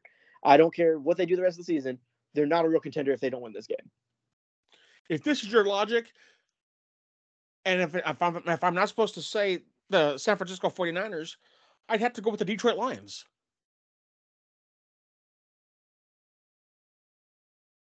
Oh Can yeah, I mean, if- yeah. If you're not if you're not filling the Eagles like I am, like I'm not. I, I think the Eagles. I think it. I think the Eagles kind of got the benefit of having. The the Eagles could ve- ve- very easily ha- have a loss or two if a cover if a couple things break a different way. And I know it's you can't. You take the win and a win is a win, and you move on to the next week. Eagles clearly look like they have some problems, so I can see why you would would think of the Lions as the best team. I just think, man, that team has a, I think that team has a low ceiling. So I'm going to go with the Lions. I think the Lions are the best team in the, in the NFC. Going off of your logic, I'm going to say that the, the, the Detroit Lions are the best team in the, in the NFC. Would you agree with me about 49ers though? What, what do you think? Because I just I can't. No, until- well, th- th- this is why I changed my my my pick because I was going to say top to bottom defense. I think they're fantastic. Now I will say that the the, the Lions defense, which was a huge problem for the past for all last year, um, has stepped up so much. yeah, I Um, want to see them versus. I want to see them versus. They've played. They've played a They played the Chiefs, they played the Seahawks, and they played the Falcons, and they played the They- Packers. They, they played a Chiefs team that was clearly having issues on offense. The, the thing versus Seattle, where Seattle actually has real weapons, is a concern. That when the Lions actually start playing teams that can throw the ball and catch the ball, they're gonna have problems. Because I would say with the Chiefs in Week One, they could they could throw the ball, they could not catch the ball. Well, let me just tell you this: after this week coming up, which I think that the Packers are, uh, the Panthers are a um, what do you call that, Jess? Um, it's like a setup. Um, trap game. I'm sorry. Trap game. Yes, it's a tra- it's a trap game. That's what I see it as. Um, I see it as a trap game. I can see I see them winning though. I see it. I see Yeah, that they this is a bit- will probably win. But they have the Buccaneers, they have the Ravens, they have the Raiders, they have the Chargers. Right after that, the Buccaneers is going to be a great game. this is a big moment for the Lions because this uh, the the Panther they're playing the Panthers who are a winless team who haven't really been competitive. The week before you before you play the Bucs, who have been a good surprising team and look like they could be one of the better teams in the NFC. This this is the game that if you're Lions, you take care of business and then you head into that Buccaneers game without basically any distractions. You take care Yep. of business, Panthers, and then you head into the Bucs game, and we'll see how good you are. But yeah, th- th- this Panthers, you beat the Panthers and you play the Bucs, and then you show us how good you truly are. Yes. But yeah, th- yeah, this this this is a big game for the Lions. Like, if the Lions are not the old Lions, they will beat the Panthers. But the last thing you want to see is for them to come out and Bryce Young to light them up with the team that's had a ton of issues offensively. So, yeah, I, I, I agree with your take. This, this is definitely this would be the biggest trap game of the week, I think.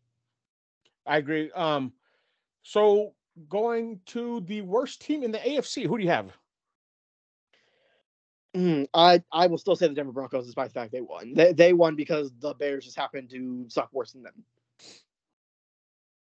See, it's tough because I That you I can't be like excited about. Huh? I was gonna say you can't be excited about. I mean, I know they won and a win is a win, but the Bears were so bad in the second half, and I it didn't feel like it doesn't. It feel like it feels like the Broncos, despite the fact they won, it could get blown out next week. Okay, They play. if I if I say They the play the Jets, team- and I I I would pick the Jets to win that game. Because everybody's cooking the Broncos defense. I think there's a chance Zach Wilson goes off on that defense. oh God, I don't think so. Um, I would say it's a tie between the Titans and Ooh, the Titans won that. They they look yeah, good. The Titans and the Raiders. I don't like Derrick Henry. Um, I still think that the the defense for Tennessee sucks. And the only thing that they're doing positive is like I've been saying for fucking years, there's nobody, nobody who can beat the Titans when they're playing when they're doing play action 24-7 because Tannehill's that great at doing play action because their protection sucks. So he's got to get that fucking ball out quick. So I- I- it's just tough. I, I want to say, I, like I said, I'm not going to, I want to say the Titans, but because I still don't think Derrick Henry's good. Um, I don't even think he's good. He's just lucky. Um, I, I, I guess I'm gonna go with the Raiders. I'm gonna go with the Raiders. You sound like a certified hater. I'm gonna go with the Raiders. Um, and it's not anything to do really with the entirety of the team, but the head coach and, and, Jo- and Joshua McDaniels, which has just made that team so much worse than it should be because they have all the talent in the world. Um, worst team in the NFC. Who do you have? Oh, I think the Panthers are probably the worst team, but they have a young quarterback. They don't have a ton of weapons. Like that's a team that's clearly trying to build. The Bears, the the Bears are the worst team in the NFC. They just are a complete mess, and they're probably going to fire everybody. Like they, that team is a dumpster fire. Even when they, even when they have their good moments, it's followed up with them just falling apart. I'm gonna say the Giants. That's The Giants came into the season also a dumpster with, fire. with so many, huh? Also a dumpster fire. Yes, with so many, with so much more expectations. I believe more so than actually the the Bears because of last year. And Danny Dimes has been Danny trash. Danny trashes, um, really really bad. And I mean, I don't, I don't know what what's the, what's the positive on the team at all. There's Oh, there's nothing. Have any. Yeah. Okay, so we've established those. Let me go into my. Let me spew this out real quick. The Atlanta Falcons, if they don't start Taylor Heinicke this week, and they refuse to, you heard the commentators and the announcers. If you watched that game at all, um, which was the only game I watched of this week, mainly, if Taylor Heinicke went from number like 24th to 26th trending in the United States to start over Ridder.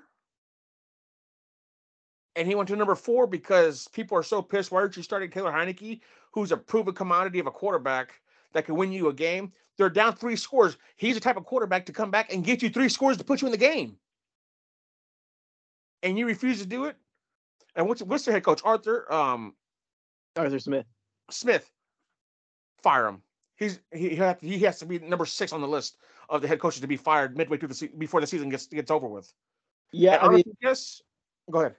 Oh, I I can see why they're trying to give Ridder a run. They drafted him in the third round. They're like he's a young quarterback. They're gonna they want to see what he has, but he's been so bad that Taylor Heinicke, I think, would at least this team would probably be three and one if Taylor Heinicke was the quarterback. Absolutely. If they won, really that that game they won was a really good game. And then boom. He's not the answer. And if you're refusing to do it out of spite to protect your fucking ego upstairs in the front office, again, you're not doing the right thing for your team. Yeah, I mean Ridder's been as bad as any uh, as any of the bad starting quarterbacks, like Zach Wilson, uh, Yes. some of these other guys. He just Russell Wilson. He's been he's he's been just as bad as them. Uh, and you don't really hear people talk about it because they're the Falcons. But Taylor Heinicke would be, I think he'd be such an immense upgrade. I would honestly say if Taylor Heinicke comes in for the Falcons and plays and he's bad, that's a poor reflection of Arthur Smith. Because then at that point you've had no good quarterback play at all. Yes. Who um who's there? uh, oh my god, I can never think of him. Uh the, the tight end. Kyle Pitts. Kyle Pitts. Why isn't he getting the ball? Can somebody answer that question? That question? Yeah, they can't get him the ball. Yeah, I mean at, at this point you might as well just trade Kyle Pitts because you Arthur Smith does not know how to use him. He's No. not capable of using a tight end like that, which is a shame because he is a high level tight end uh, prospect. Let's be fair. He couldn't figure out how to use Marcus Mariota last year. Yeah, Marcus Mariota has limitations, but he uh, Marcus Mariota has limitations. But at the by the end of the season, they weren't letting him even throw the ball, and they didn't even have a functional passing offense. Like Correct. I think this is I think this is more of an Arthur Smith issue than than it, than it is a quarterback talent issue. Because if if, if Heinicke comes in and he struggles, it's all Arthur Smith. If it if Heinicke comes in and he plays well, then it's Arthur Smith being stubborn and playing guys that maybe fit what he wants to do, but they're not the best for the team.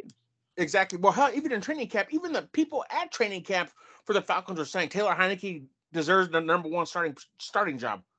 Well, why isn't he starting? Is it because of him? Then, if that's the case, the motherfucker needs to get get out the door. Wh- wh- Which is a shame because that's a team that could win that division. Like that, that's a winnable division, and they're losing games because they don't they don't have a competitive quarterback.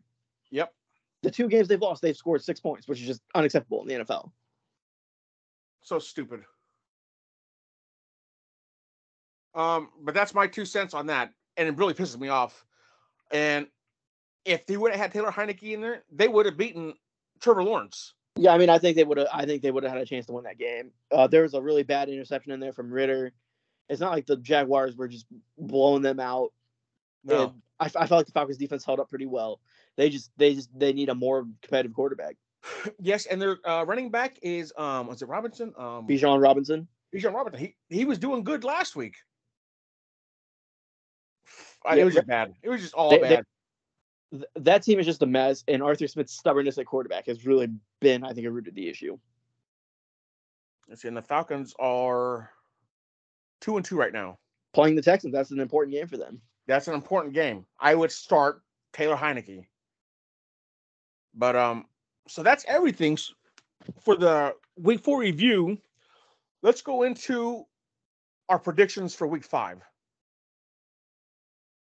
break this down real quick, Jess. And for some reason, I'm seeing nothing but the Detroit Lions. Okay. Okay. And You want to read off the games? I have them right here. I got it right now.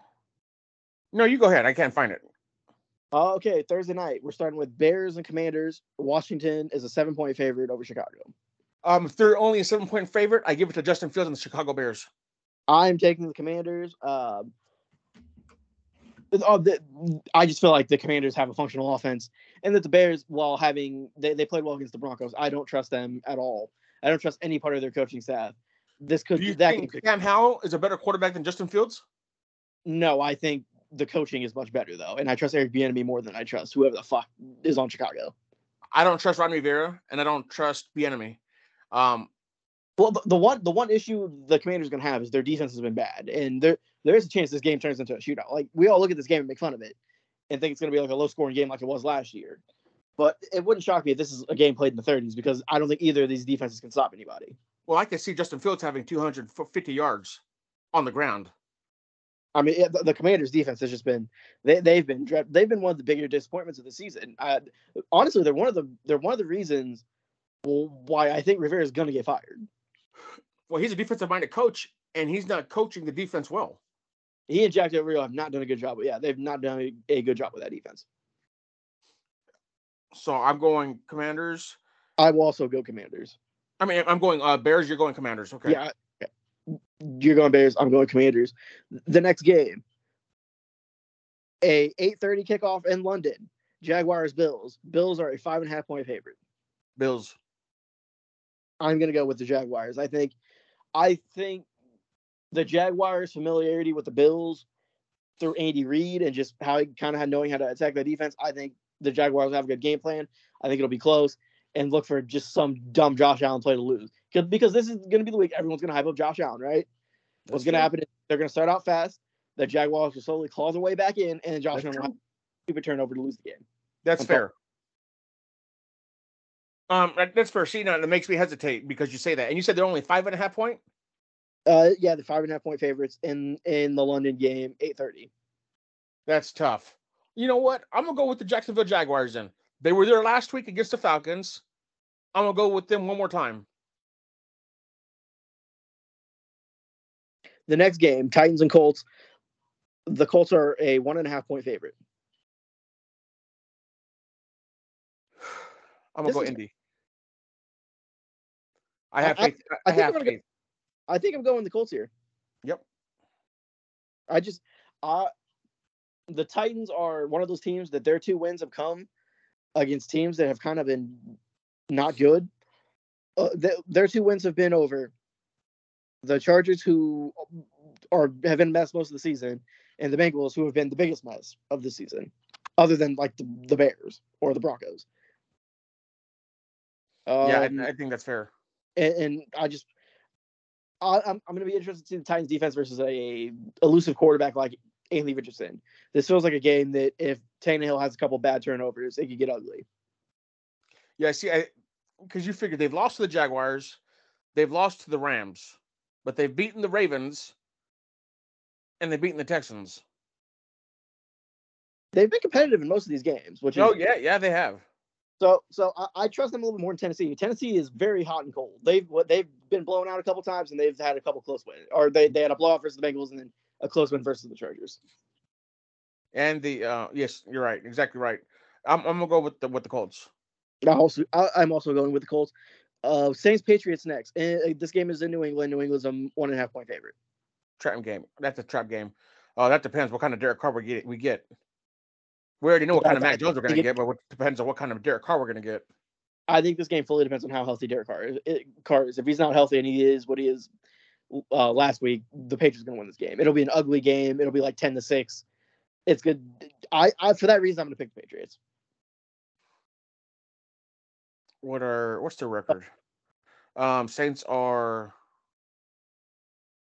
two and two, and Patriots are one and three. I'll go with the Patriots. Okay, our next game: Ravens at Steelers. Baltimore's a four and a half point favorite. Ravens. Pickett Pickett may or may not play in this game. He's going to be injured coming in.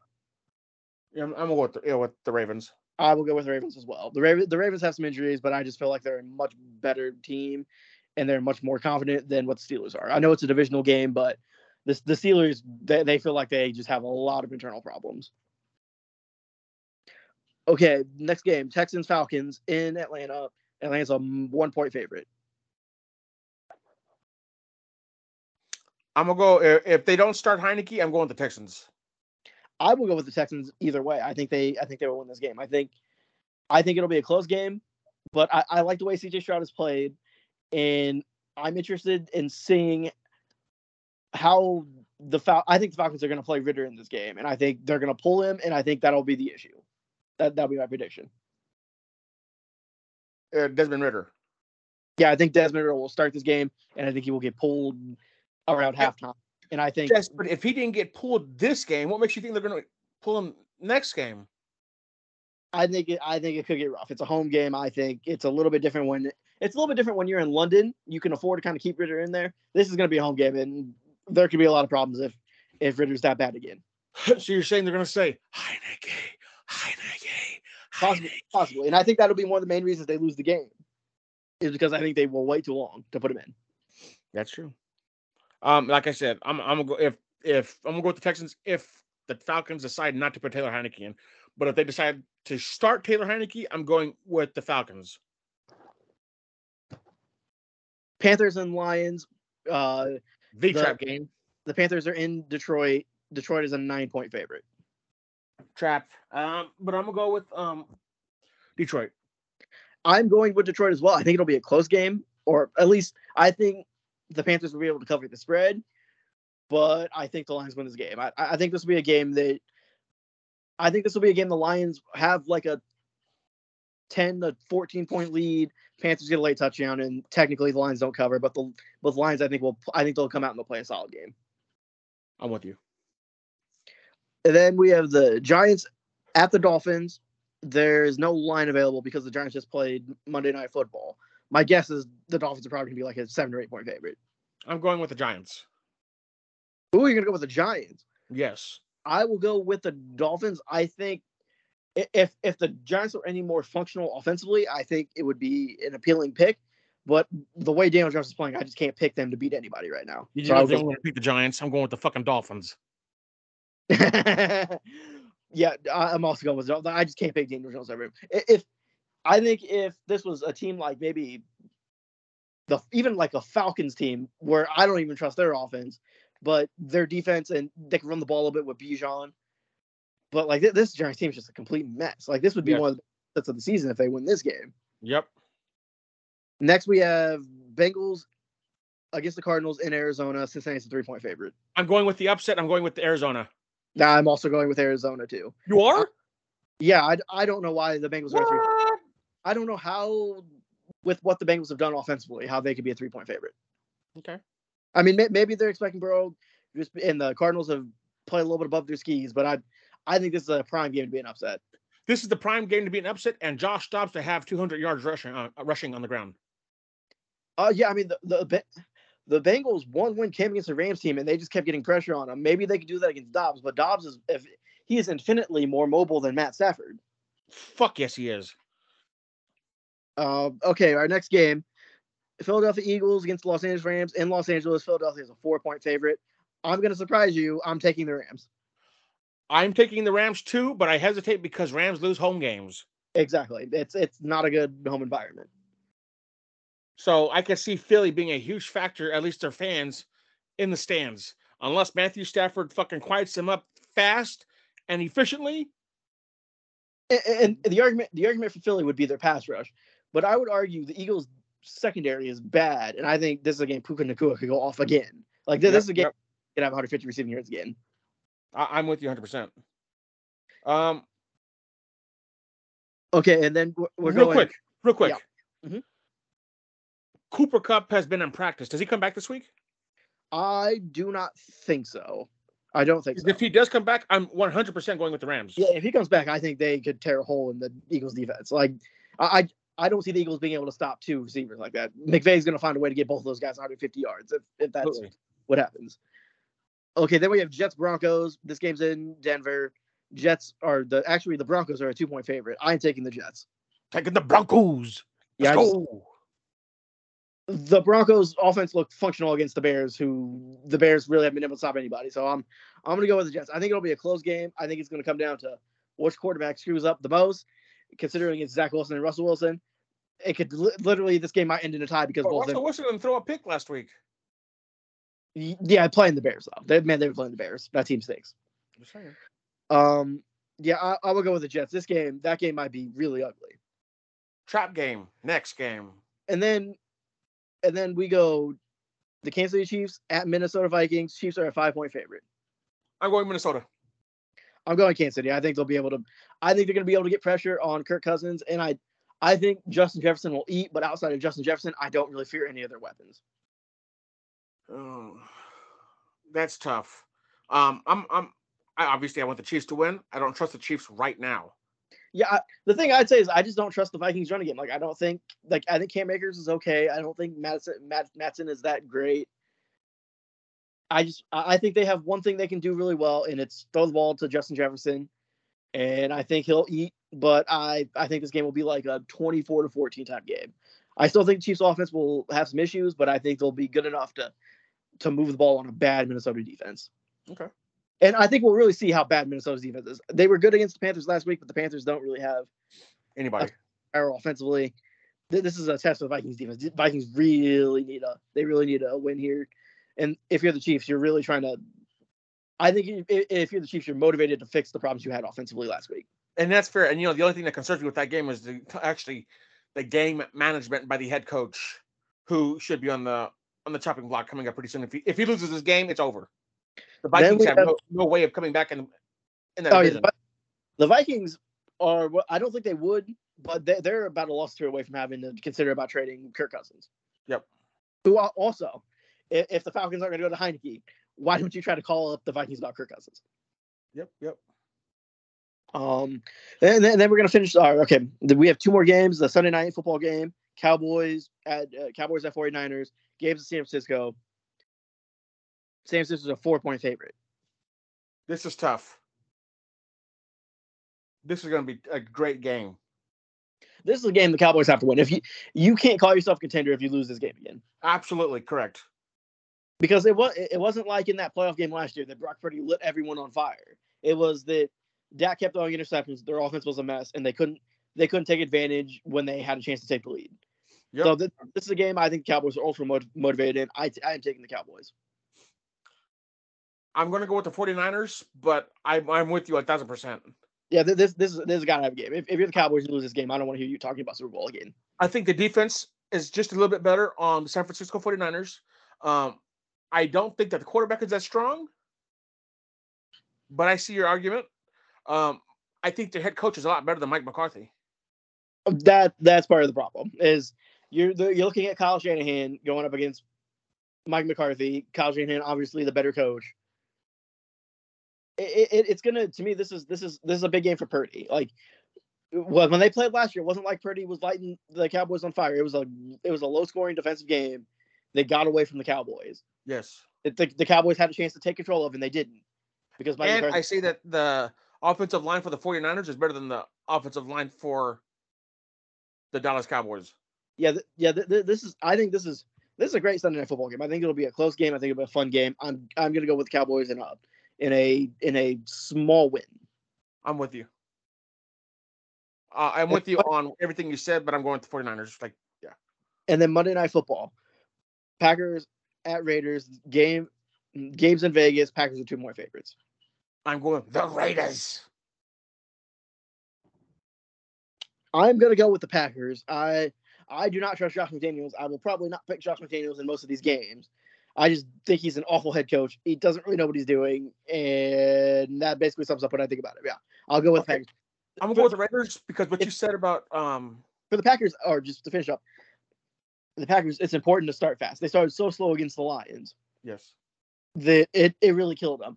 I think this is a get right game for Jordan Love because the Raiders defense is genuinely awful. It is. But I'm gonna go with Josh Jacobs and the the Raiders because of what you said about Josh Jacobs, where you think he found himself Well, that tells me that gives me confidence in my pick because it's okay. If Jimmy can't do it, Josh Jacobs can do it. And the more pressure you take off Jimmy, the more he'll be like, you know what, Davante's down there somewhere. I'm gonna throw the ball to him. Um, Jakobi Meyers is down there somewhere. I'm gonna throw the ball to him. Um, and that's if if if Jimmy comes back from his uh, shoulder injury, I believe he suffered. I thought I think it was a concussion. Concussion, okay. Um, maybe I'm wrong. Yeah. So um, if he comes back and he's healthy, then um, I definitely see them winning. Yeah, just uh, I'm not gonna be picking the Raiders very much. I just I I don't trust their coaching staff at all. That's fine. That's fair. Deservedly so. And that will do it. That's gonna do it for our week five predictions. Anything else you want to add before we close the show out? Uh, I think what we're seeing is that they're in the AFC. I think you have two teams that I think once again are going to be the top two teams, and the question is just going to be: Can the Chiefs figure figure it out with their weapons, or do they have to trade for somebody? And with the Bills, it's can you do it late in the season? Because that's something that's been their issue is them losing games late in the season, and that okay, you're doing great in September, October, but when we get to December, going into January, they have trouble finding themselves. So you have that, and with the Chiefs, it's basically do you have to trade for another receiver, or is one of these guys going to emerge?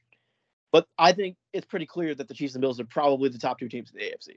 I, I don't know about you. I, I I I know you picked the Colts as the best team this week, but long term, I think those are the those are your two best teams. I think you have a team like the Colts who they've limited weapons, and I don't really trust what I'm saying from them. They feel like a team that is playing with fire because their quarterback plays with fire a lot, and he can easily get injured. And the Texans, I just don't think have the talent to compete with the top tier teams. Yes, I agree. Um, that that's a fair statement. Um, I will say that closing week four out, you really see that there's no team really above and beyond number two. Um, I think this is through my entire life I've seen football that I've never seen such an even even playing field across the whole board for the NFL. No one team sticks out that much. Well, the one team you would say maybe is the 49ers, but they have not played. I don't think Brock Purdy's played a quarterback. And that's what I'm saying. After you said that, I'm like, well, that's fair. So it makes me, you know, rethink People- some of the things I've said. Yeah, people will point to him playing the Cowboys in the playoffs. And if you watch that game, that was a game the Cowboys very easily could have won, but they kept turning the ball over and they weren't aggressive late in the game when they had a chance to really take control of the game. Wasn't like Brock, Brock Purdy played great. He made one great throw to George Kittle, but that that entire game was not anything to write home about from Brock Purdy. Absolutely. I still have questions about him when they play the teams that can score points. Is Brock Purdy going to be able to put up points against them? It's, it's one thing to do it against the Cardinals. It's one thing to do it against some of these other teams that they've played. Um, in particular, I look at Steelers. Steelers just probably one of the more disappointing teams this year. The Rams they played a pretty close game with. Uh, the Rams were kind of undermanned and they just they didn't have the talent to to keep it up. The Giants are a mess and the Cardinals are uh, a competitive but un, like they they a, a underpowered team. You play the next two weeks. You play the Cowboys and then you play the Browns. We'll see if Deshaun Watson comes back, but those that, those are going to be two tests, I think, for Yes. the four in whether Brock Purdy is going to be able to do this for an entire season or not. And the Browns had an off week this week, correct? Yeah, De- Deshaun Watson didn't play. They got blown out by the Ravens. That's something we also got to keep an eye on too. Is Deshaun Watson is is he is Mister Nasty Man going to be able to play or what, what- what's going on with him? Well, I'm saying they had a bye, they have a bye week this week, right? I the Browns. Let's see. They do have a bye week this week. They're on the, the that that's going to be an interesting game. The the Browns going to play the 49ers coming off a bye. You, you would think Deshaun Watson plays by then, but I guess we'll see how serious the shoulder injury is. Who's who's the other team that doesn't play this week? Uh Bears. No, um, no, they play they play the Thursday game.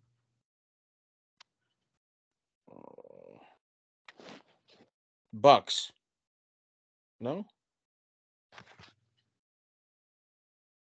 Yep, Buccaneers. They don't play this week. And yeah, it, So Browns I and Bucs have a bye week, folks. And then I think what we're seeing in the NFC too, just to finish this up, is there are three teams that I think are kind of above everyone else, and then we're starting to see the middle tier form of the NFC, which is the Lions and the Bucs. Lions, Bucs, and Seattle. I think you have three teams with the 49ers, Eagles, and Cowboys, which is your top tier, and then that second tier starting form with the Lions, Bucs, and Seahawks. I would put the Rams up there too. To be fair, I think the Rams can play themselves into the second tier. Yes, I, I wouldn't put them there. I, I still want to see another win, but I I would not. I'm not. I wouldn't disagree with you putting them there right now. that's fair. Um, I think that's about wraps it up, right, Jess? Yeah. Well, um, great episode, great week of the NFL. Hopefully, this week coming up, I'm not sick and I can watch everything and experience everything and go from there. But thank you, ladies and gentlemen, for joining us for week four review. Uh, We can't wait to see you next week for week five. Um, please like us on Facebook, Instagram, TikTok, YouTube, wherever you can find somebody, we'll be there. Look up FinFlam Sports. And thank you for joining us for week four review of the Ref Horrendumb podcast with Big John and Jesse J. Jesse, you have a great one. Yep. Thank you, everyone, for listening to the Ref Horrendumb podcast brought to you by FinFlam Sports. We would like to invite you to like us on all social media platforms Twitter, Facebook, YouTube, wherever you can find somebody, we're there. TikTok, please like, subscribe, follow, whatever you can do to give us your support. We truly appreciate it. We hope to see you next time. You don't stop. What's happening in the world today? You don't. You don't. You don't. We need to make a change one day. What's happening?